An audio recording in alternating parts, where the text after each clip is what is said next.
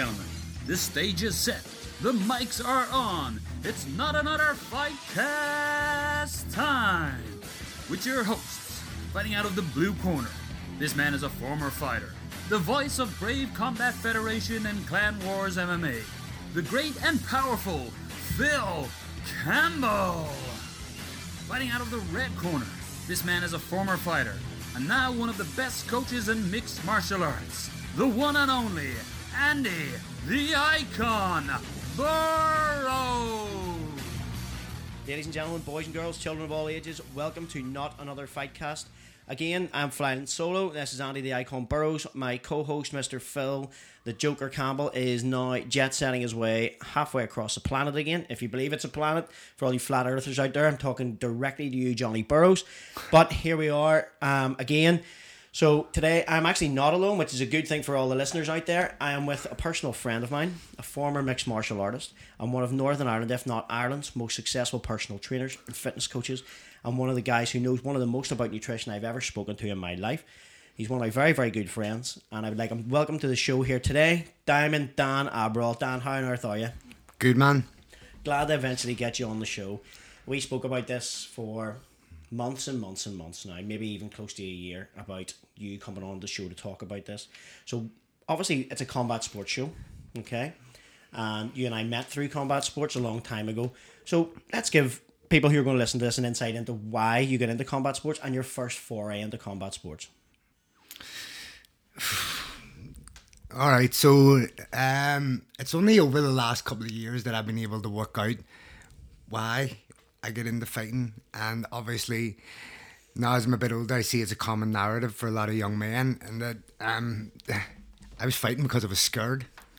So, like, give you a bit of a back bit of background. I grew up in North Belfast, um, late eighties, early nineties, and it's a real volatile area at that time. Um, the thing with me is, is like my dad was a pastor, so I never really felt like I belonged outside in society with what was going on, and that left me feeling very isolated. So, you know, I got a bit of a hard time when I was young, and knew that you know I had to learn fight. Yeah. It's, it's that that, that that's simple. Like so, um, When you say you had to learn how to fight, did you mean you had to learn physically how to fight, or were you learning how to fight physically to cover up something else, like some inadequacy in life? I, I can genuinely tell you, I took up combat sports because I really liked the idea of combat sports, but I didn't think as a person I had that in me. Um, and I was kind of covering up a lot of inadequacies for me as a person. I always looked at it and gone, "That's for a tough guy to do. That's not for me." But when I went and did it, I realized that it's something that we can all do, really, up to whatever level. Was that the case with you, or did you just say, "Screw it, I need to fight"? I live in North Belfast. Yeah, man, like uh, it's a totally different journey. I was a, like I had, I had a real happy childhood. I grew up in a house of love, like so. That's the furthest thing from a fighter. Whenever I was young, um, but like I said, the area that I grew up in, you know, you had to be able to handle yourself. So, the first club that I went to, that was the first night I met you. You were there was at Chum Sut, and uh, I walked in, and the structure over the couple of weeks was like, um, there was like a Wing Chun class, and then a little bit of striking for MMA, and then a little bit of like free rolling. So that was the structure. And then um, I kept coming to like the Wing Chun class at the beginning. And like after a couple of weeks, I went, "This isn't for me. I'm going to get murdered if I try this shit in the street." Like, so I sort of just left that and turned up to the MMA classes. Then Yeah, so the the chum shot class that we talked about that was it was at the in that was in Lisburn at the time, wasn't it? that was in uh, uh, Mary Street, yeah, like the tiny club. The- I walked in, there was like six of yous that night. yeah, that you, was your brother, Paddy, Tom, and uh, George Duncan. and Colin McKee. And Colin McKay. that Yeah. was it. That's just how long ago And, that was. uh, That's a, that's a very long time ago. So that was obviously a long time ago. And Chumsut, um, for anybody who doesn't know, Chumsut was created by Mr. Tom Lamont, who still has a club up in Lisburn now. He's affiliated with, uh, I think it's uh, Erik Paulson's class now. So um, that's this is going back a number of years. So you made your way from North Belfast, historically difficult place in Northern Ireland for any person to live or grow up, and still to this day, it still has quite a stigma attached to it. From in my opinion, for a lot of the wrong reasons, but also it's it's such a tough, tough area, and it produces some really, really nice human beings and plus great fighters. So you came there and you made your way to Lisburn. What was the next step? Um, competing wise. So you, you you went to the classes and then you just did you automatically know you wanted to fight or Yeah, I did, but it was now that okay. So back then, I think I wanted to fight because I was trying to prove to everybody else, you know, I do this. Mm-hmm. Don't mess with me. Yeah. That's the reasons that I was doing them when I 1st Mm-hmm. started. You know, if you have that reputation, if you fight, MMA was so new; it was in its infancy. There wasn't Yeah. too many people doing it. You know, and the reason that like I started doing MMA is because there were no, there was nothing else really around the time. There was like the only boxer that I remember growing up was Wayne McCullough, and I think Yeah. Wayne's like ten years older than me, right? Probably, yeah, maybe Yeah. a wee bit more. A wee bit more. Um, and then Carl Frampton, Mm-hmm. he's about my age, a couple of school years younger, I think, you know. So look at the difference in the generation there of who you had to look up to at that time, Yeah. you know. So boxing wasn't what it is now. Like boxing's definitely on a revival in Northern massive Ireland. revival. you know, Massive revival Um, some very very talented fighters, coming Especially from the North moment. Belfast area. You look at Ryan. Burnett, sadly, very quick, not soon, well, he's only recently retired, but Ryan was a, a phenomenal talent. Carl, phenomenal Carl, talent. yeah. And then you had close as well, Paddy Barnes, right. Cliftonville area. So, you mean, It's all the same area, man. Like we all lived within what is that? That's like a three, three mile, radius, yeah. yeah. You know, And then Wayne, you're talking about Wayne. Wayne is from Highfield, which is not that further away Nah. again, maybe another portion of the three mile radius. So it just shows you what sort of area that, that can produce such Yeah. great great fighters so and great boxers. And then you decided early on, yes, I seen uh, Tom on TV, and they were talking about like this bare knuckle competition that he had fought in, and like this is how I get into it. I phoned UTV and asked him for his number. I said, "Can I have this guy's number?" And then phoned him, and he said, "Yeah, sure, come up." And then that was the night Mm-hmm. that I met you. But at that time, there was only uh, t- Chum Sutton, EFR, Yeah, Davy, Davy Patterson, and Rodney was still with Davy. Rodney didn't Yeah. even have his own gym That's right. um, John Kavanagh down Yeah, in Dublin. pretty much We were traveling down there to do uh, submission grappling Mm-hmm. tournaments, and one more in Dungannon. Can't remember the name. Emmett McNally's McNally's, place. yeah. and that's it, man. Uh, literally every See, back 17 years, there was four gyms, four MMA gyms in Northern Ireland, and probably about well, everybody fought everybody nearly Yeah. twice. So there was like There maybe a handful of fighters. Just There wasn't that many people. There wasn't that many. Literally every podcast we've mentioned Davy Patterson. Uh, Yeah. it- like he's like the legend. sea that every river of MMA in Ireland Yeah. runs into. He he's just one of the coolest guys out Yeah. there, and everybody who's anybody in MMA probably across Great Britain will know who David Yeah. Patterson is. But that's it's just funny that we all every every podcast. Somebody goes, oh, I was with Davies, and I was like, okay, yeah. But that's all there was. and that's all there Yeah. was then. So, but then from then on, how, did- how did you find? Did you do any other sport before? I was a good football player. Yeah. I played soccer right through school. Played soccer outside school as well. Um, only played until I was 16 and then 16, 18, just trying to find my way a wee bit and then got into MMA. yeah. And like it opened the door to so many things for me and it gave me a bit of like focus in my life. Gave me a lot of focus in my life at the time, you know. Fighting kept me in the straight and narrow all through my my early 20s, you know. Do you think fighting gave you discipline, or did you have discipline before you fought? now that I'm a bit older, I see now that whenever I'm focused on something, I'm all or nothing. Mm-hmm. I now understand that that's not the best of traits. But um, no, the discipline discipline grows, I think, out of passion. You know, when you want something and you're passionate about it, you're willing to put the work in. And like at the end of the day, discipline is just putting the work in. Yeah. You know, Because I spoke to Gary Hamilton about this on the Uh-huh. podcast, and Gary says that he believed that fighting gave him discipline, and I thought it was different from that. My view on it was different. My view is very similar to yours. That if you want something, you're going to be disciplined enough and work hard to get it, and that's how I viewed it. You know, Gary says no, without the without the structure of the kickboxing club as it was for him then, Mm-hmm. he wouldn't have been as happy where he was. He wouldn't be where he is. you Yeah. know? I think different strokes different Yeah. folks. Like you know, I'm sure there probably crosses over more than There's you somewhere think. there's Yeah. definitely some meat in the middle there, a hundred percent. No, that that's really interesting. So then you decided from that moment when you you hit the MMA club, you went, I definitely want to have a go at this. I want to want to see what this is actually like to compete. Yeah. I think it's like the same as anything. You want to test yourself. It's Mm-hmm. so cheesy. I used to hear that at the beginning. What are these guys talking about? You want to test yourself, like, and I think now for me it was all about proving to other people. It was all for external reasons. Yeah. Mm-hmm. I was fighting in the beginning for external reasons, and as my career grew, then obviously it was more about my myself. Mm. You know, um, When you say external, what do you mean by external it's all reasons? to prove to other people. Yeah. You So know? would you- fight you- all like trying to build a reputation and to build an identity and Yeah.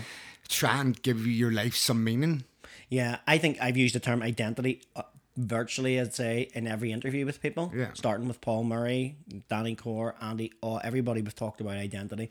And I specifically target this towards a young male identity in Northern Ireland because I think there is like a gulf in identity for young males specifically in Northern Ireland.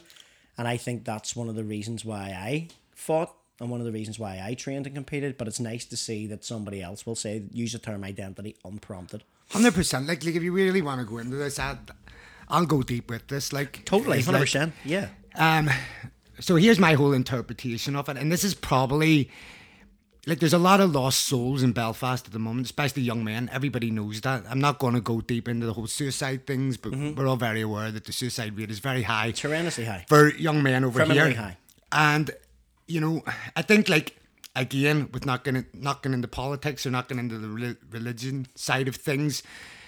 15 years ago, when I was growing up in North Belfast, you were on one side or the other. Yeah. And if you grew up with that mentality that this is what you had to believe in, then that's what you had to believe in. Makes sense? Mm-hmm. It gave you a purpose, a reason, some type of identity or something to attach meaning Yeah. to. Does that make sense? Yeah, totally. It's like it's like it's like being a member of a club. Correct. Literally like being a member of a club. so that's sort of so like I say, this is where I feel like, you know, maybe my message will resonate a little bit now. It's like I didn't feel like I belonged to either side. Makes sense. So I had nothing. Does that make sense? Mm. Yeah. So like I was really lost. And then I started to tell these stories and construct these unsupported beliefs in my head. It's like, you know, I have nothing in common with my parents. They're Christian people. They're Mm-hmm. telling me to live a life that doesn't work. That that looks like it doesn't work to me based on what I'm seeing happening over the garden gate. Yeah. Makes sense. So my what was going on in my head was complete two conflicting interpretations of the world from I hmm. was five years old. And it's a very small world at that point. Very small, really world. small world. Makes sense. So then you know you're you're looking outside, and I'm like, okay, well, who who, who within the community is getting like what I thought was respect, Respect. back then, but it's obviously fear and intimidation. You know, so these are like paramilitaries. Yeah. You know, guys with a reputation, they were violent, they could fight, they had the money, cars. Mm-hmm. they had the girls, they had the cars. Exactly. And being like 11 years old, third generation Indian immigrant in North Belfast, I was like, well, fuck this. I'll learn to fight. Let's get it.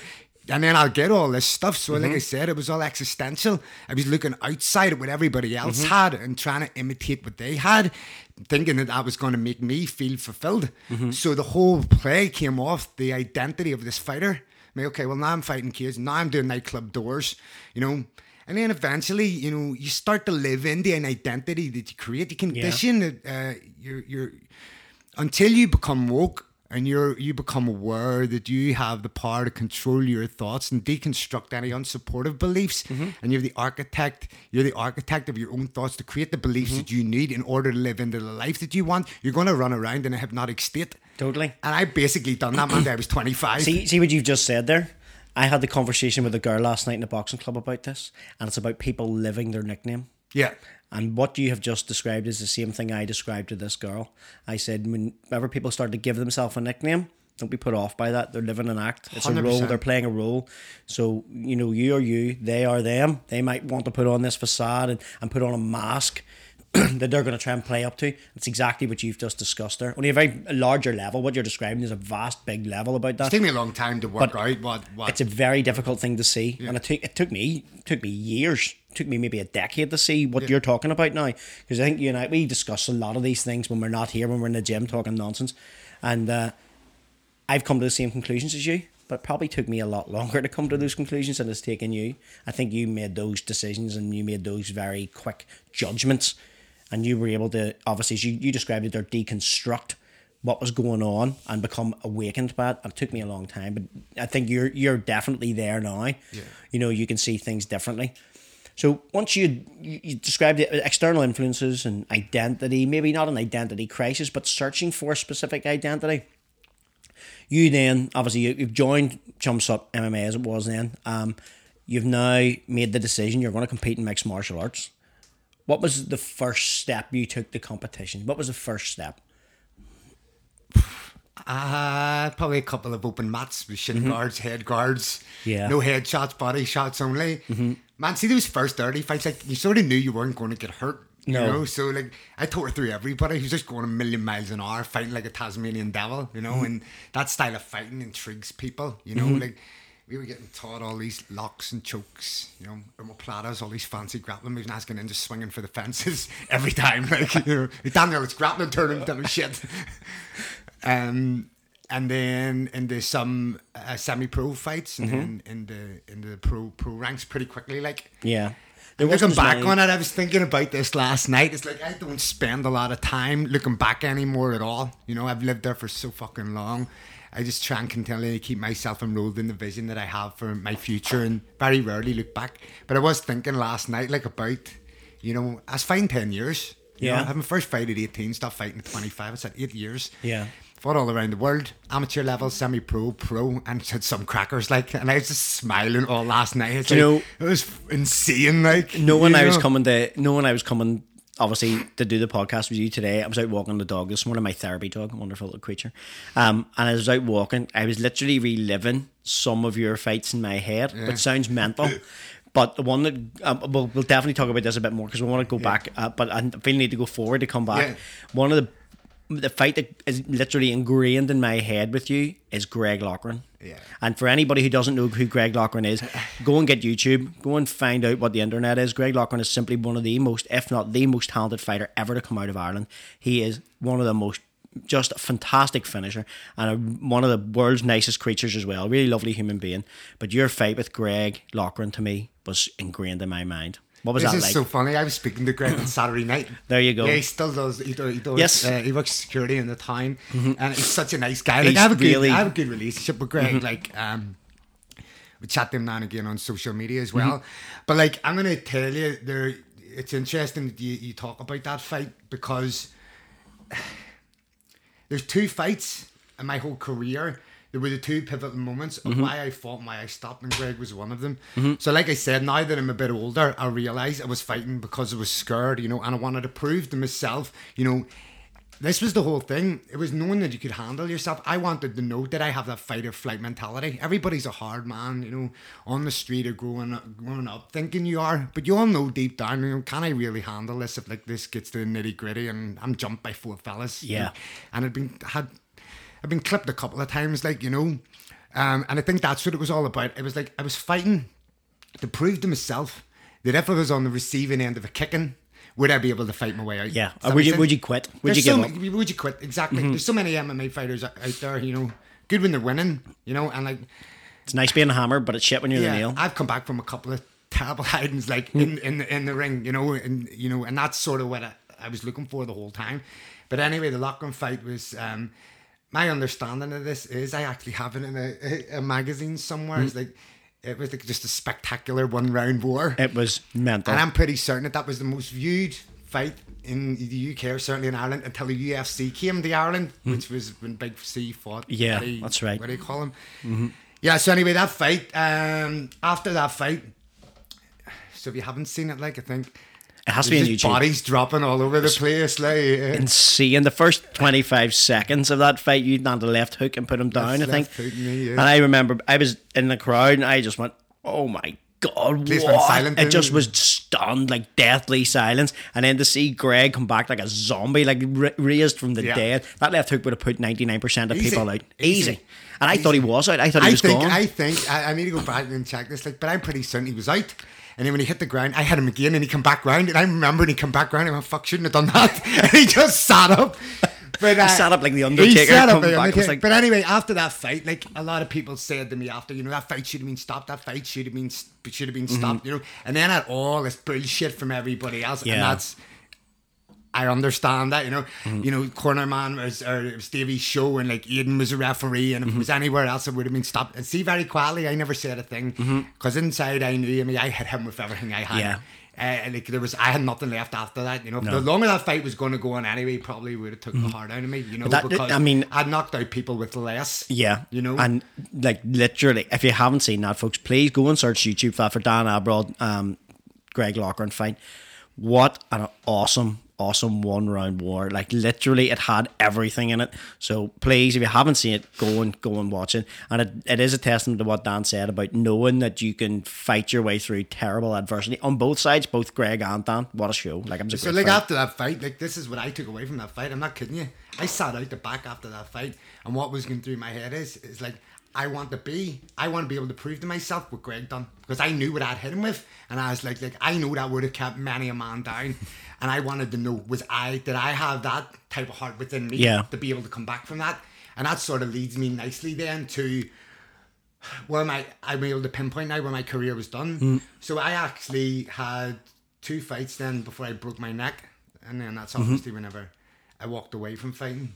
Which is understandable that anybody would walk away from fighting after having a broken Yeah, neck. but the, the whole thing about this is I think a lot of people think that it was the injury that stopped me fighting. It wasn't. I was just done, man. I was mm. 25 years old. I was supposed to child out for the Ultimate Fighter, tapped out. Can't remember who it was. I think it was one of the SBG boys in under minute mm-hmm. at the trials. They never took me to there, um, to the UFC. was supposed to fight Norman Parke actually. That's who I was mm-hmm. training for. I think. Or there was talk about me fighting Norman. Anyway, um, and then now KSW champ Norman Parke. Yes, but you're back there. I think I was going to be on Davy's show. I think. Um, but anyway, I fought Dominic McConnell. Great fight again. Cracking fight. So basically, like McConnell, he battered me for four and a half minutes. John McCall now BKB fighter as yeah, well. Yes, yeah, yeah. Um, he hits very hard. And uh, I think, you know, I beat him like a minute back on the clock. And Mm-hmm. that's probably the closest I've got. Big C was ref in that fight. And he come up and says, Daniel, I, I was so close to stopping that fight three times. And then I fought twice after that. One another one, knocked out um, a Brazilian in Letterkenny. And then fought that guy Pennington from the States. Mm-hmm. Lost that one. And then I was done. You know, I broke my neck. Recovered from that injury. Uh, tore my shoulder. It was in a sling. So it was in a neck collar and a sling for the best part of 18 months, I Yeah. think. And then I kept trying to get back into it, but I couldn't get back into it. And it was only like once the dust had settled down the line, I was able to look back and go, I was done in that McConnell fight. Yeah. Because that was the fight that proved to me That you could do what you that I wanted could to do. come back in the way that I was looking for when I fought Greg. Yeah. Makes sense. So it's so funny how the, the, the journey goes. It's like, Literally- be careful what you wish for because you're going to get it someday. The you know? Dominic McConnell fight, you basically became Greg Loughran in that fight. Aye. Yeah. The roles were just completely Just reversed. like back to front. Yeah. Yeah. But again, another awesome fight. Dominic McConnell, one hard, hard Yeah. bastard as well. Like Yeah. properly hard man. As I said, now fights for bare knuckle boxing in England. Uh, Just a tough, tough dude. And a cracking fighter too. Like, no, don't take anything away from people just because sometimes people it's like giving somebody a backhanded compliment to say they're tough. But he's a tough guy and a great fighter, you know. Whereas I, I view you the same in that respect, like knowing how much of a tough guy you are, knowing because I've trained with you, knowing because I see how physically fit you are, knowing what you did to come back from a lot of injury problems and a lot of tough times, and also to go through fights like Greg Loughran and Dominic McConnell, which people will, you know, and until you see those fights, you won't really appreciate. really appreciate the, the McConnell fight is anybody who's in MMA because there was nothing pretty about that. It was just tough. My knee popped in like the first thirty seconds. I come out with a couple of bad injuries from that fight, like a couple of couple of niggling injuries, and like it was just gritty. It was just like just getting pulled from pillar to post for like five minutes straight. You know, it wasn't Mm. awful. Mm-hmm. like the most aesthetically pleasing, but it was a proper scrap. And I think if you fought and you see that fight, you'll appreciate yeah, you what the appreciate person exactly. goes That's through. what I'm saying. Yeah, exactly. And it- some because there's sometimes you know people describe these things as industry fights in boxing. Oh, it's an industry fight where boxers or boxing coaches or trainers will look at that fight and go, "What a finish! yeah, exactly. What a good Participants, if you compete in yes." the sport and you and watch you're that, you're an insider looking out rather than an outsider looking in. Um, but anybody could enjoy that fight. I think. I don't think. Again, ultimately, we're. Fighting is the entertainment industry. Yeah. It is the entertainment industry. And I said it last week when I was on with Jack and Mel that fighting's the entertainment industry and it's a popularity contest. Yeah. It is a popularity contest. if you sell tickets, man, you're going Yeah, to fights. and that's it. And you, I think you were able to transcend that ultimately. Yeah, my like my favorite fight was my first pro fight in the King's. Sorry, second. So I fought Greg 1st and then I fought this Dutch guy, and uh, the King's Hall. Your brother was commentating, and he says "Uh, the noise in here is deafening. And whoever he was commentating with, that guy Billy, It was it, Billy um, from Larne, boxer. it, what it was. Oh, what do you call him? Oh, I'm gonna have to Google him. you know who I mean? Yes, I do. So Johnny's sitting shouting to me. He says, "Can you hear me? Can you hear me? This is in the car." Yeah. So that was my first first pro fight in Belf- uh, Belfast, like in a big show. It was Cage Wars.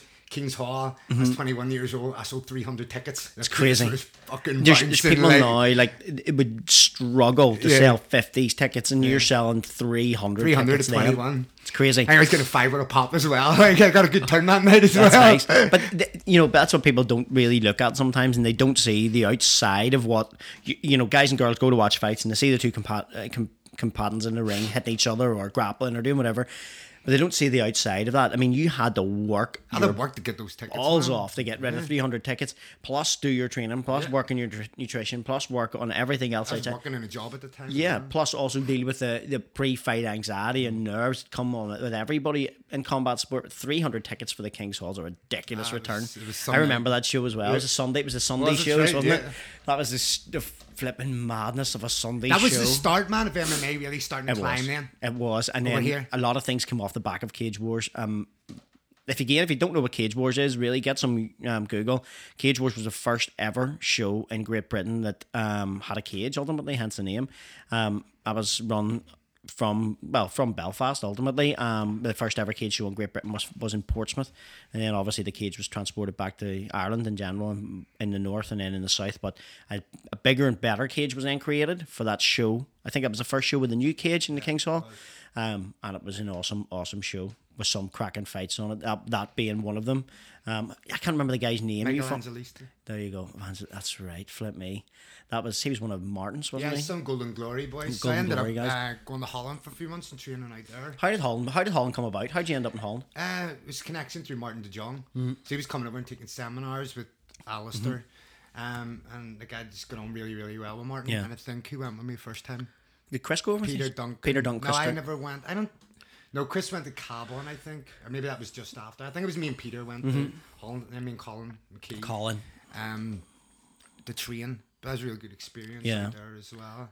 I'll tell you a story about that. So we went to, we were training. These, those guys over there in Golden Glory, they um are Ty Hudson, Dojo Martins. group. Yeah. They travel around sort of like three different places that they train in. Mm-hmm. So anyway, we go in this day, and I think me and Peter were there. Siyar was in training. Alistair, um, Hmm. Saki maybe can't remember. A load of heavy hitters, and um, Alistair was a middleweight then. Do you remember He was Alistair a middleweight, right. Skinny Alistair Yeah. as a middleweight. He's fighting heavyweight this weekend against Rozenstruik.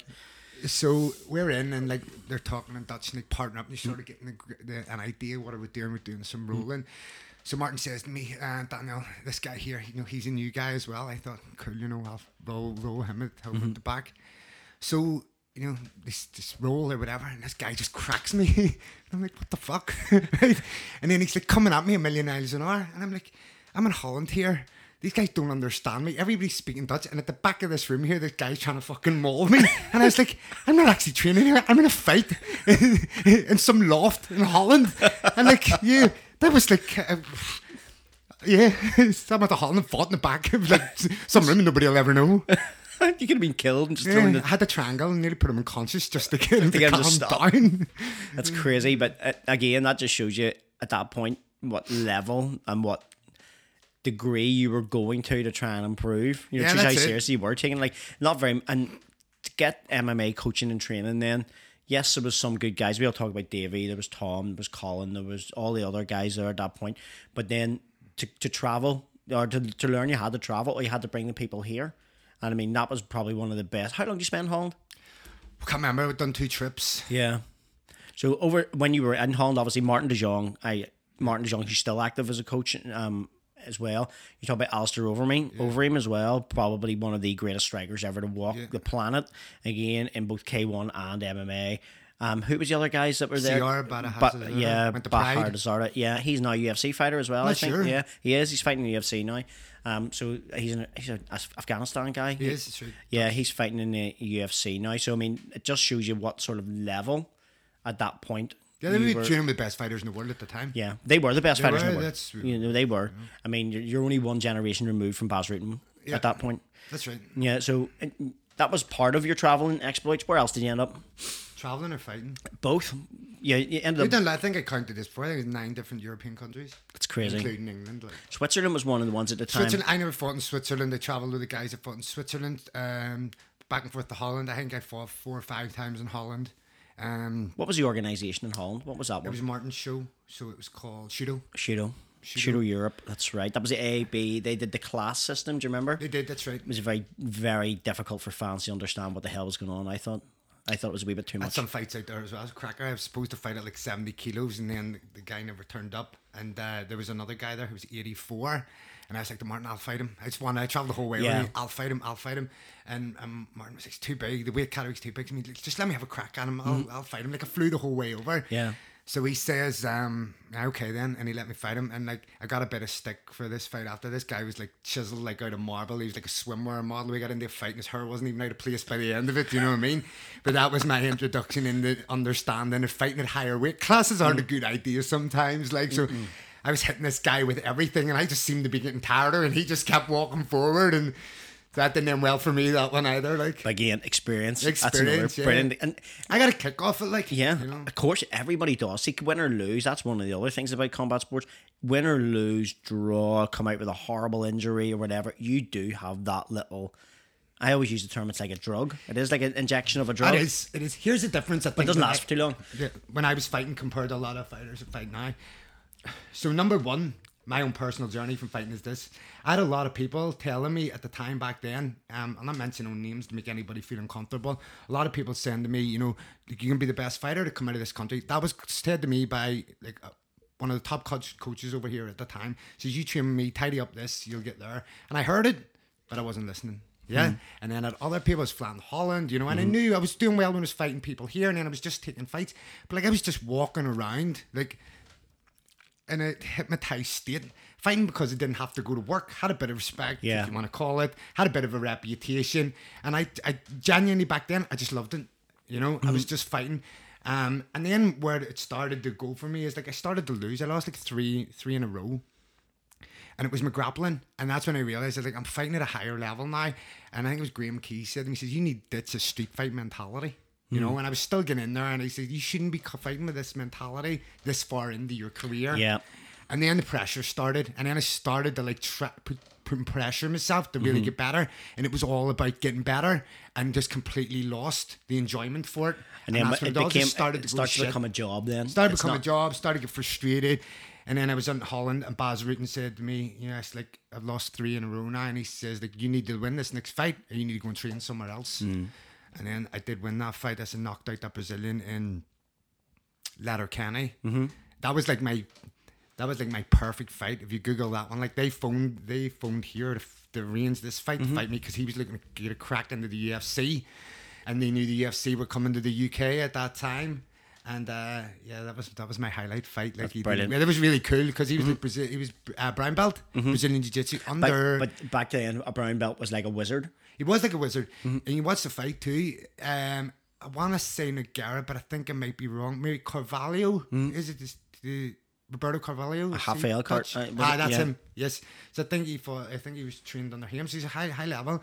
But I just knew like that was the one. So that, you know, I suppose if you look back over your career, there's you're always able to pinpoint. Two, three, four, handful of fights where you know you could have get in against anybody that day On and that you were day. going to win. Yep. And you could have put anybody in front of me that day. Same way, my first fight in the King's Hall, my first handful of amateur fights, the one against McConnell. I knew though that day Mm. I was I was going to win. In fact, I didn't think about anything else, so the job was done. Yeah. Does that make sense? No, we all had those, but then you also have uh, conversely that I guarantee you've had that day where you went, I don't care, I, I this is just not going to end well for me. I'll tell you a cracker, and he'll, he'll laugh at this if he's watching this. Kevin Moore, uh, you know, there's no back doors with me. I'm not going to sit here and claim to be I'm a hard man. I, I done, I had like, I was fighting because I enjoyed it. I made some terrible fucking mistakes. Got embarrassed a few times. Of course, but everybody this is a cracker. Doesn't make you laugh. So I was on a good tour. I think two or three, two or three wins. I was fighting in the King's Hall. I was fighting Danny Van Bergen again. Very Daniel friendly Van with him now as well. Class guy. Jeez, there's another monster. Ah, wait to hear this. This is a cracker. I'd seen him fight a load of times and knew he was a he, he was a, a high level striker. And um, anyway, so we come walking out to the cage. My arrogance is through the roof at this point. Like you know, another three hundred tickets, Kings Hall, everybody there to see me. And I spent more time worrying about the crowd and than about the fight. Walked in, Kevin Moore sitting at the at the cage, and uh, he says, "Good luck." And I winked at him and went, "Watch this here." I turned around and in thirty seconds, Danny Van Bergen put me to the floor, um, knocked me to the floor with a punch, and then put me in the most beautiful rolling gator roll you've ever seen in your life. And that clip is now like viral. it's rolling he has, and I look back. I and I just looked at Kevin and just didn't even know what to say, and just walked back off again. You know. Oh, just- but that th- th- now again, like you're probably being very harsh on yourself. Danny Van Bergen was an absolute monster, and he was around at the same time as like Vincent Latoel and Yeah, stuff like that. So if you remember, yeah, Vincent was another. Um, what do you call? Raffles LaRose? Do you remember Raffles? uh, yeah. And like those were guys that were top. Those top guys notch. there, right? The UFC wasn't what it is now. All those guys would have been in the UFC. They would have been top 10 Joachim. Hansen Yeah. and Raffles Rose in uh, Galway. Cage- Galway. was one of the best fights I've ever seen in It my is, life. it is literally the best fight I've ever seen. And selfishly, to me, I was like, you two fucking dicks. Because I had fought like two fights before them. Yeah. And I'd come out of that cage and I'd felt like an absolute animal because Yeah. everybody's going, fuck, what a fight. That was an amazing fight. Fuck, it's fight of the night. Brilliant. Because there was a lot of the fights beforehand didn't go, they weren't as exciting as what people were thinking. Yeah, yeah, And yeah. then my fight happened. I was very, very excited. It was back and forth, and eventually people come oh like, "That's amazing." And then I remember coming out, sitting down with a beer, thinking, "Fucking look at me, I'm dog's dick." Then watched Raffles Rose and Joachim Hansen fight, and going, "Oh my god, what on earth is this?" I think it was that's like the only fight I've ever watched in my life. I've just been silent. I It couldn't was- even like I was like it was just it was beautiful. It I'd never seen anything like it. You know the flow. And you think Joachim Hansen, the level he went to, Yeah. the the level of that guy's game was frightening. Like he would have been, I, I think he could have won a UFC title. Joachim went to Pride. Did he not win the Pride Lightweight. Grand Prix? Yeah, he did. Won the Pride Lightweight Grand Prix. Knocked out. Who was it? He knocked, knocked out a whole lot of people actually. But he was an absolute beast. I remember being in the grappling tournament with him in Sweden once, and uh, he was in the same side of the draw as me, and I didn't have a clue really who he was. Yeah. And I, I eventually I got armbarred. I think I got beat, and then I watched Joachim systematically dismantle the guy. it was like a spider, basically just tearing apart a fly. And I'm like, thank fuck I missed that because that looked horrendous. it was Different so horrible. And then, but that's that's the sort of guys that were around then. And people who don't know who these guys and girls are because they're a Conor fan or they're a Ronda fan or some pish like Different that. generation. But it, the generation then. That's the generation that built it. What it is. That is what created the generation that we have now, and even even Conor's now going by the wayside when you have Masvidal, who's who's the same, who's a who's a Generation Two fighter in my opinion. Who's now have such a resurgence, and people are looking back. Fuck, do you remember his fight in the backyard in one of those crazy shows? Yeah, yeah. That's what is is is the building blocks of MMA, or what are the building blocks of MMA in the world? Never mind now. And you to think like that you fought some of those guys like Vincent Latoel was a fucking monster. Oh, he was an absolute terrifying creature as well. Yeah. Really nice guy, very softly spoken guy, and but oh my god, horrendous. remember watching him fight. Might have been you in the King's Hall. No, no, I it wasn't King's Hall. Sorry, in I Europa. him in Holland. Was it? Oh, he fought Greg Loughran in the Europa. Greg Loughran. Smashing fight. Oh, I remember watching that. I think he stopped Greg with a head kick. I think it was it was something. Was it a cut? I think the fight Was was. Mm. stopped due to a cut, and I think if I remember, it was a clash of heads. Right. So I remember being a stop- horrible stop head kick. premature, prematurely. like? Yeah, I remember, remember thinking that is going to be an absolute. It was a brilliant fight up Yeah. until that point. There was some controversy with it. I remember that, but I, I, I was unsure if it was a head kick or what happened with it. But I think you might be right. So once you once you'd gone, you you travelled to Holland. You've been in nine different European countries. You competed as an amateur mixed martial artist, a professional mixed martial artist. You've had open mat fights. You've travelled around. You've met future world champs of all divisions, all eras, all types. And you talked about meeting Bas Rutten. I think you told me once you met Mike Tyson in a bar. That was the best night of my life, mate. So like, really, I have you have to tell that story. I don't care. You have to tell that story because it is absolutely brilliant. So we went to see Rodney was fighting in. That's Rodney Moore, who's Rodney now Moore. IMMA coach, Yeah. head coach. Rodney was fighting under Davy at the time. Um, so you, I don't know how long this was, maybe fifteen years. Um, and uh, we went over to see him fight. So Martin had Rodney Favres fighting in that Rodney show Favre's well. another animal. Um, I don't think Alistair was fight. Alistair wasn't fighting, but it was that group anyway. So they got us tickets. We went over, Colin and I, and we thought we'll go and enjoy this. So didn't book a didn't book a hotel. Just booked the next flight home. and Obviously party not. all night and go through. Um, so this particular show, Terry Adams first fight in Liverpool. Mike Tyson was referee in the show. You had uh, Jakki Degg and all these PH3 girls doing the, the ring announcer. Sky had a bit of media coverage on it. It was Paul Cahoon's Paul show, Cahoon, what a star! Man, that day started off like with us getting the boat over and me thinking I'm gonna go and watch some fights and turned into probably the, the craziest experience of my life. Like by the end of the night, we were walking down the street, like me and Colin, and then Mike Tyson, Baz Rutten, Alistair Overeem, all like these legends, man. And then we were in uh, this nightclub, had a wee bit of a scuffle with some Premiership footballers. Um, man, it was just just fucking insane. But like. th- th- those were the sort of things like when you look back, that is a memory that you will never Never forget You'll never, Never forget. I remember actually, it was after what my that was actually that, after that show in Galway where Hansen fought Raffles. We stayed up to like five o'clock in the morning. It was form, it was UFC fighters in the room were chucking Guinness over each other and all. it was absolutely appalling. Like see when I look back on it, I suppose it was in my early twenties. It was a complete and utter twat. fun. But it was just you know you could name the guys and girls who were in the room, but I won't because I don't want to embarrass anybody, especially me. Um, but it was. Those are the memories that are created through combat sports. Yeah, and there's no other definitely. there's no other sport that'll create that. No, That's what I was going to say. It's like this is the type of sport, like the you, the people that you're watching and, and aspiring to be like, and your idols. You're going to be in their company eventually Mm-hmm. if you fight. You know, I had like I had half a dozen UFC fighters in my house after one of the last Cage Wars show. Yeah, You know, partying as well, and like uh, that was pretty funny. I think it was Rich Clementi and like Mm-hmm. Rich Clementi, somebody fucking right. about with him and was putting like DVDs on it of him losing. so we're all partying like, and it's like, Rich, remember this fight? He's like, motherfucker, get that off. that's right. Rich Clementi fought Chris Stringer at the last minute. He like Chris took that fight, uh, and in fairness to Chris, he actually won the first round. yeah. Um, and then Rich finished him I think in the second I round. didn't see the fight. Um, I thought Chris won the first round, as far as I remember, and then it just looked like Rich sort of like upped his game a wee bit. Realized, hold on a second, this guy knows what he's doing. It was sort of like I'll come over here for a bit of a laugh. And then he looked at Chris, sort of went, "All right, this guy knows how to fight." And then I think he finished him the second round.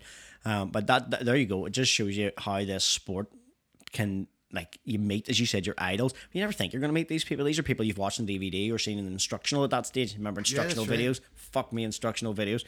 Um, and then you're actually in their company and you realize they're a normal person and Yeah, they're that's it. funny and obviously I mean Alistair lovely human being we were talking about this earlier on how nice Alistair is how nice all these guys are and yet here you were basically hanging around with them and the most create like the hangover. It sounds like the scene from the hangover. Ah, that was- you know for one 24 hour period. There's many, just as many memories partying as there was. as totally. but that's that's part of it to me. That was part of the culture. I you think I was very hard. blessed in that you know the sport was just in its infancy. Nobody knew where it was going to go No, really, or knew. what it was going to do. you and I had this conversation in the gym about six months ago we didn't fucking know how this was going to end up I watched the Tap Out documentary recently, and was it Tap Out? Sorry, two documentaries. Oh, it's the Tap Out, the Mask documentary about Yeah. Tap Out, and I watched Dana White. Uh, story recently about when they sold that UFC the, To- that billion that's do- right. billion dollar deal and if you go back to when we were fighting 15 years ago And, and Lorenzo had just bought the UFC mm-hmm. I didn't realize that it was fucking running on a loss 10 right? million loss or some craziness Tap Out guys were still living out of their cars. And Paddy with a connection, I think, to Chris Brennan and Yeah. was bringing us gear back. So actually, at that time, we were giving money to Brennan, who was giving money to Tap Out, which was giving money to the UFC. giving money to UFC, and this was all in its infancy. So we actually over here in Ireland, thinking that we were doing nothing, watching. I fucking back then, I had videos of Tito fighting Ken Shamrock. That's when I get into it. remember? VHS videos, Yeah. Pride VHS videos, remember that and um, and we actually played a part in that I we played a part in it. That's what I'm trying to say. Is I played the MMA was so young, so new that over here we were actually able to help build what build that is brand and build yeah, uh, eh, not build UFC, but build you know build MMA to what it is today. And obviously, like we said, the guys that were in a, uh, the circle that we were in, and the fighters just in general, it's like it gets to the point where you know you meet the first couple of guys. I think like the meeting Bas was pretty spectacular. I didn't meet Bas. I never met him, but I, he is literally one of my idols in MMA. But everybody else then it just became normal. Yeah. It was like, you know, you were picking up magazines, it was just like people who you already Who you familiar with. with, yeah. You know? And like th- that was really fucking cool after I watched that documentary. It was only a couple of years ago, man. Shit man, like I was involved in that back yeah, then. I, it was weird. Um, if you haven't, folks, if you haven't seen um, any of those documentaries, I advise you to go and um, find them. The Mask documentary is a special place for me and a special place for people in Irish MMA. Mask was a documentary. It was done by a guy called Bobby Razak, who also did a documentary, which I was very, very lucky to be in when I was a lot younger, called Rites of Passage. But Bobby dedicated Mask to my late sister in law and her passing a couple of years ago a car crash. And the premiere of the show was actually here in Belfast because of that. So Bobby is a complete legend, um, and I can't thank him enough for ever doing that for me. So, um, but Mask is a cool documentary. It's a bit dark, but it's a bloody good documentary. So, advise everybody go and find that and go and watch it. Um, so, once once you you brought your fight career ultimately to a close with injury and the realization that yes, you'd got what you wanted from fighting. Hundred percent. That's it now. Like again, I told you, it took me years to be able to work that out. So I stopped fighting at twenty five, and then don't I want to get into this, but you know, like my late twenties were very, very dark. Like Yeah, um, I mean, we have touched on mental health problems in all of our podcasts, and it's not something that I shy away from. And the reason I don't shy away from it is because a person listening to this might be struggling, and they will hear Dan got through that, Jack got through that, Paul got through that. Paul Murray discussed something really fucking dark on our podcast with him, where he had planned to commit suicide, and the thing that stopped him committing suicide was a phone call from one of our mutual friends. And he, he didn't know about that phone call. Yeah. That guy didn't know about that phone call, and it, it took him. Definitely. It saved his life. So I don't shy away from mental health issues. I know you had your dark times, but what I want to do is I, I definitely do want to touch on that. But we've you've you've come you've finished with professional fighting, and you you're suffering some quite deep, deep dark issues at that moment in time. But you found a new outlet in the fitness industry. Ultimately, of course, you were always in the fitness industry as an entertainer. But you found now a new outlet into the fitness industry. So how did that come about? Yes, with the darkness and also moving out into now into a new sphere in fitness. Well, it's sort of all is encompassed in the mm-hmm. whole thing. So if you go back to the beginning of this conversation and why I said I get into fighting is like I said I created consciously created this identity, mm-hmm. you know, of fighting, and then you know, like I said, I was working in nightclub doors, some other stuff going on, and I just disliked the person that I'd become because it was so far removed from the child that I was. Yeah. Does that make sense? So then I broke my neck, um, my shoulder. I was actually training with Jamie Crawford at the time to fight time. My striking after that actually went through the through the roof like um I'm probably ten times the fighter I am now just because of the training I'd have done since I stopped. And the awareness. Yeah. But um anyway, so that was it. Like I just walked away from fighting. I was like, I was, I'm done with this. Like I'm fucking broke. I'm 25. I'm standing nightclub doors. But you need something to fill that no, vacuum. No money. But I didn't see that. That's that was the lesson. Oh, I now Took did me I. fucking Don't worry, now to I. Now I. know? Fucking- I don't think anybody does until No. it lands in your lap. You know, so you you've just you've created this like thing for yourself. It's very similar to what like um Tyson Fury said on his his podcast. You know, you hmm. worked all your days to be the heavyweight champion of the world. And What, the- got what what, then? what do you do when you get it? You know, so like I wasn't a heavyweight champion of the world, but it was the same concept. Mm-hmm. You know, it was like, well, I'm going to do this fighting thing, and now I'm not going to do this fighting thing. But my whole identity was attached to it. Now I have nothing and couldn't fucking get motivated. Mm-hmm. And nobody in my life like my own doing. You know, you know, didn't feel like I could had anybody I could speak to in society. I detached myself from my family. You know, mm-hmm. they don't understand me.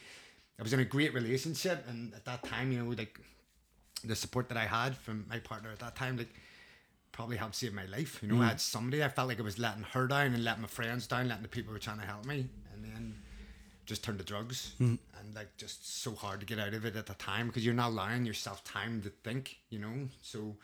Um, You're, you're not really living in the moment in that scenario. You know, you're this, just. Andy, see now, like I can. This is what excites me talking about this now. You know, but like MMA, a massive part of my life, um, and my understanding of my place in the world and how things work, all come off the back of that. Does that make sense? Yeah, of course it does. So it was like, and again, this loops back round to what I was saying at the beginning of the conversation about you needn't have a purpose when you're a young man. Does that make sense? Yeah. So it's like this. I didn't want this certain level of success. So I suppose back then it was a bit of fame, you know, a bit of success, were, bit of a yeah, but- reputation. it was just a wee hurrah for it, like right. And then that all went away, and I went, this actually doesn't fulfill me. So then it turned to like me, I, need money. Yeah. So they get the fighting thing sorted. I mean, I need fucking money, and um, I. uh there was there's nobody in my life that it was had like a level of success in a um a legitimate way Yeah. that I could have turned to for advice at that time. Yeah. And I was like, okay, well, I want this certain quality of life. I want to earn this amount of money. I have no skills to be able to do that. Yeah, how do I get there? articulated it back then like the way I can now. Um, so, you know, I didn't, and then again, like we said, Belfast's a very tough city. So you're growing up like, here's my interpretation of what's going on in, in, in the city and how it affected me as well. So I, like I said, I grew up in North Belfast. Literally, the graffiti on the walls was it's good to talk. You know, Yeah. there's a very insidious undertone that effectively our country doesn't work because nobody's talking. Even if you're not aware of that, every time you turn on the news, every time you pick up a paper, it's here, it's there, of course in it your is. face, right? And then when you're growing up in uh, that environment, you don't want to reach out and ask for help because then it seems weak.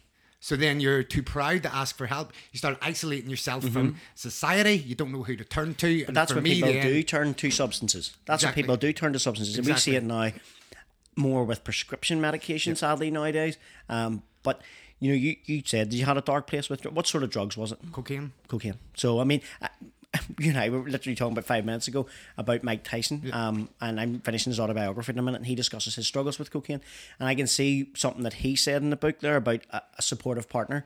Um, his wife at the time, he was discussing about. I think he's maybe still married to this girl, but he was discussing about how he it was the accountability with her that 100%. helped him remove himself from the drugs. And that's what, and when he was able to remove himself from that, now obviously we know he's back on track and all that sort of stuff. But that's the sort of thing. I think that would that make a, uh, did that have any resonance with you? Is that what really dragged you away from that, or what was it? No, no, actually, no.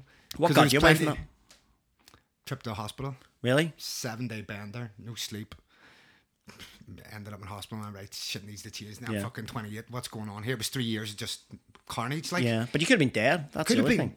And, um, you know, a few lucky escapes and stuff. But, like, um, now that I'm out the other end of it, it's like what I can see is this. I had no no reason to get up in the morning. Didn't know how I was going to get to where I wanted to go. Didn't reach out for help. Didn't ask for help. Was too proud to ask. But you don't know where to look for You don't help. know where to look. That's exactly know. it. So like it's like this fighting then opened the door to personal training. Mm-hmm. Personal training opened the door to self development. Self development opened the door to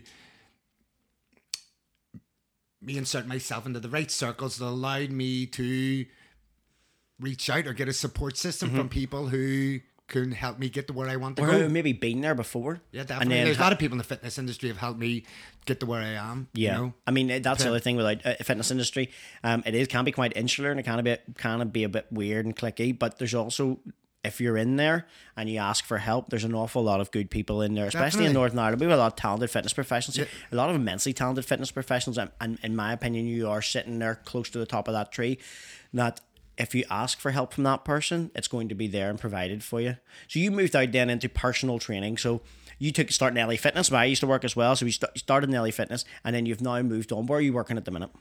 Um, so I do a little bit of PT and still in Mm-hmm. DW and Boucher, but basically um, I'm working online now. Yeah. You know, I've worked very hard to get my business to where I wanted, and I've created like I found my niche. So with, when I was personal training, I was um, working with a lot of CEOs, entrepreneurs, busy professionals, and um, you know, any coach with their salt knows that helping solve the problems for your client, yeah, is going to help you grow as well. So I um I was able to pull this together into a program.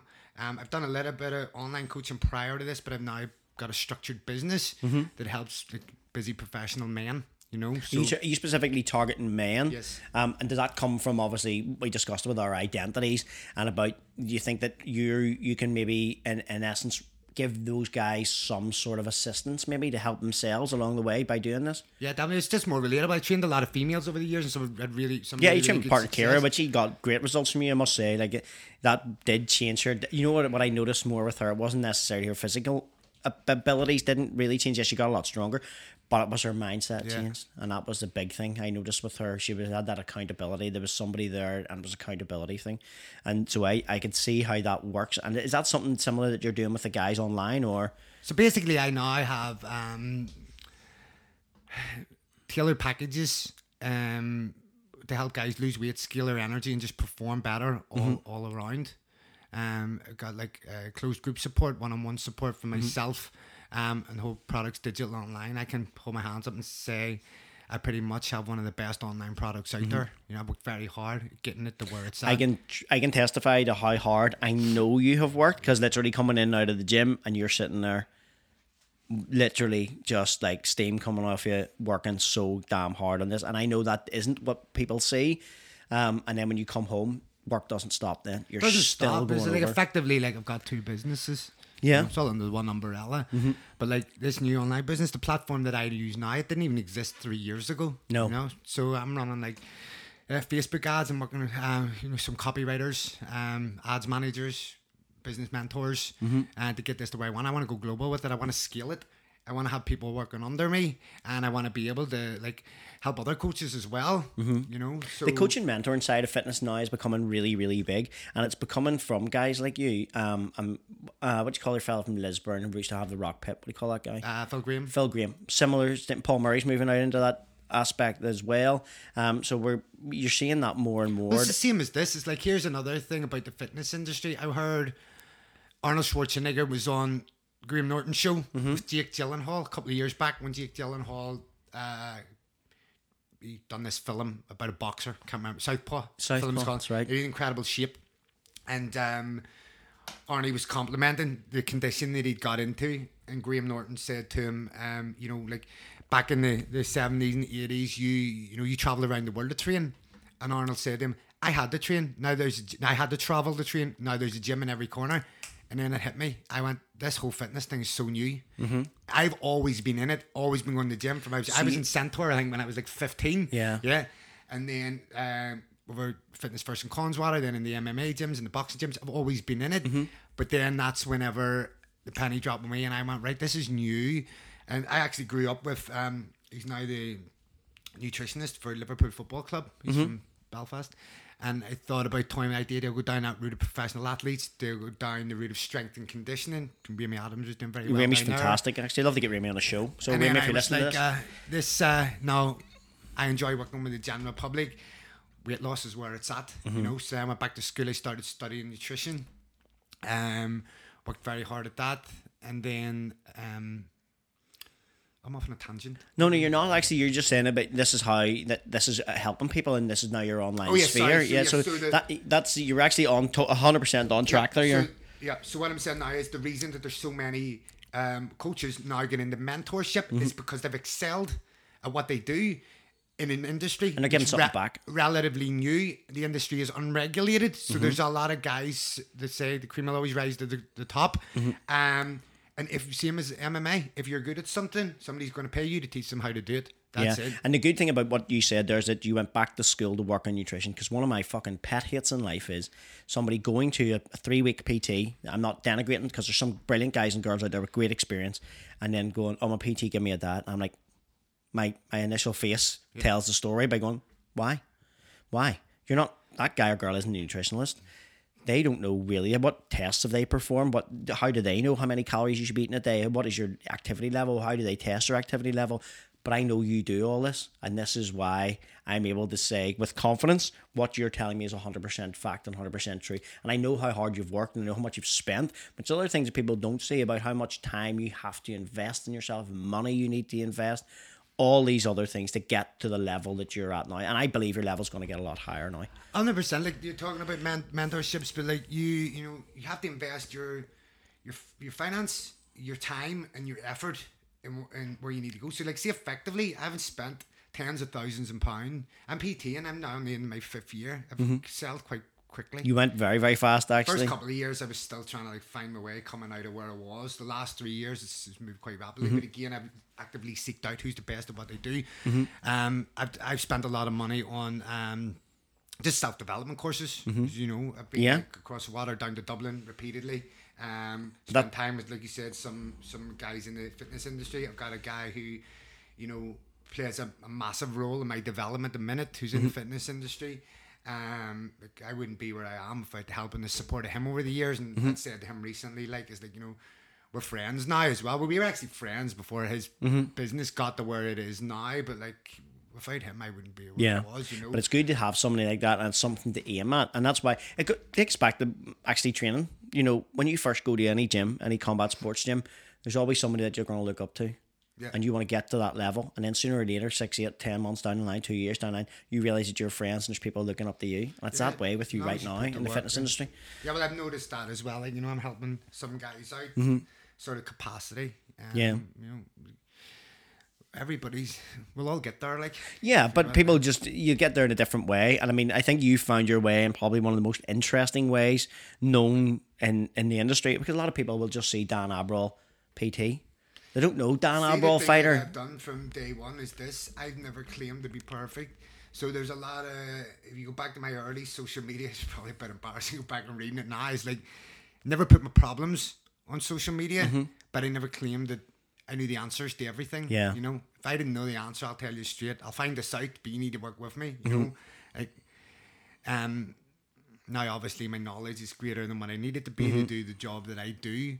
But um, I think there's a, the thing with fitness in general because this whole physique thing exploded. Makes over me wanna bulk. Yeah, yeah. Well, It's not anything to do with That's health. people like generally if you say fitness to someone who's under somebody- 30 now, they think it's like shredded. Yeah, or some Instagram model. abs, yeah, Instagram. Yeah, exactly. That's Um, not fitness. it's Like, not- it's not fitness. You know, to me, that's not fitness. That is somebody who's basically lost a great deal of weight. Yes, I've had to work hard, and I admire their ambition, I admire their drive and their dedication. But that's not what the. Whenever I first started in the fitness industry, you look for a job under health and fitness. See now, that's not the health. Word health because doesn't come under said that. though the industry is new, it's unregulated. You know, it doesn't take much to get a qualification to be a coach. No. but it's your experience that carries you through, and Yeah. how much you're willing to invest in yourself mm-hmm. ex- to level up your skill set in order to be able to level up's to a good top. terminology and then that's what i think that a lot of people are missing. They're not leveling up. They've got this they've got their qualification. It's great that's it. I'm there now because i have six pack and there's just like look you can prove it. I've got a six pack on instagram. I'm going to get people to come along and they're going to pay me 50 quid a month or 50 quid a, a session to do that whatever we're going to do that's not the case Look, I think it's this. Like if you can do something better than somebody and you can help that person out, Mm-hmm. then certainly you can do it. It's just the spectrum is so broad. it's vast now That all it takes is like generally personal trainers in general. Maybe it's starting to shift a bit now, but Mm. in general over the last lot of years, personal trainers in general have had a bad reputation. They do. Un- i think unfairly, Unfairly, with some people exactly. You know, but fairly with it, others It, it will get to the point where the industry will be regulated over the next lot of years. Do you remember reps Yeah, yeah, I do. Uh, and that was an attempt at regulation. I think Reps is gone now, isn't Yeah. it? Um, but not, that was an attempt at regulation. I can I can see an organisation not existing again, but it'll just be down to finance. But like, I mean, as I said, we're, we're just touching the R mark now. Um, what I want to let anybody out there know is to where they can where can people find you if somebody wants to go and train with Dan Abrol or somebody wants to go and meet Dan Abrol or, or go and work with you on a nutritional aspect or fitness aspect or health and fitness or whatever it is how do they get in contact with you Uh, Facebook's the best way. So what's your facebook Daniel Abrol Fitness. And then, like I said, for those those guys who are in thirties and forties looking to scale up their energy and just get a nutrition plan, and training program that fits into their lifestyle that they can integrate their fitness along with other the other areas of life. Um, I got a closed Facebook group there called Bod- uh, Elite Body Coaching, mm-hmm. so you can feel free to add add me on there as well. So it's elite body coaching. Correct. And then Dan Abrol Fitness on Facebook. Do you have Instagram? Yeah, uh, Instagram I don't use it just as much now. It's Diet with Dan. That with Dan on Instagram. And you have now an online space. Do is uh, when you're online space, you're online coaching, do people just contact you through Facebook to get onto that, or is there a specific email address or a website? No, that's all of the um the the body the elite uh, body coaching. Right, so it's all Facebook posts. It's Elite Body Coaching on Facebook. So, folks, look, um, please, if you're looking to um, increase your health in any way whatsoever, you're going to try and drop some weight, gain some weight, build muscle, um, get shredded for the summer, but put on some bulk, please contact this guy. I, I can give you personal testimony of the, how good a human being A, he is, and B, as I've said right at the start of the show, and I've said it continuously through this, he is at the pinnacle of the tree in Irish uh, fitness coaching and also in personal training. Great accountability, really, really good guy to deal with, and a very, very personable individual. Um, Dan, we're gonna, as I say, we're at the hour mark, so we're, we're, we're just basically polishing off the show. Is there anybody you would like to give a shout out to, or anybody you'd like to say hello to on the podcast? Um, no, I suppose to take the opportunity to thank anybody that's helped and support me over the last lot of years to get to where I'm at.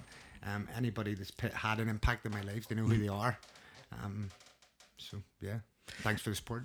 Um, before we, we close, I like asking people some weird, sometimes some strange things. Um, so Phil always asks the question, "Where, how would you like to be remembered when you when you've retired from from the fitness industry? How would you like people to remember you?"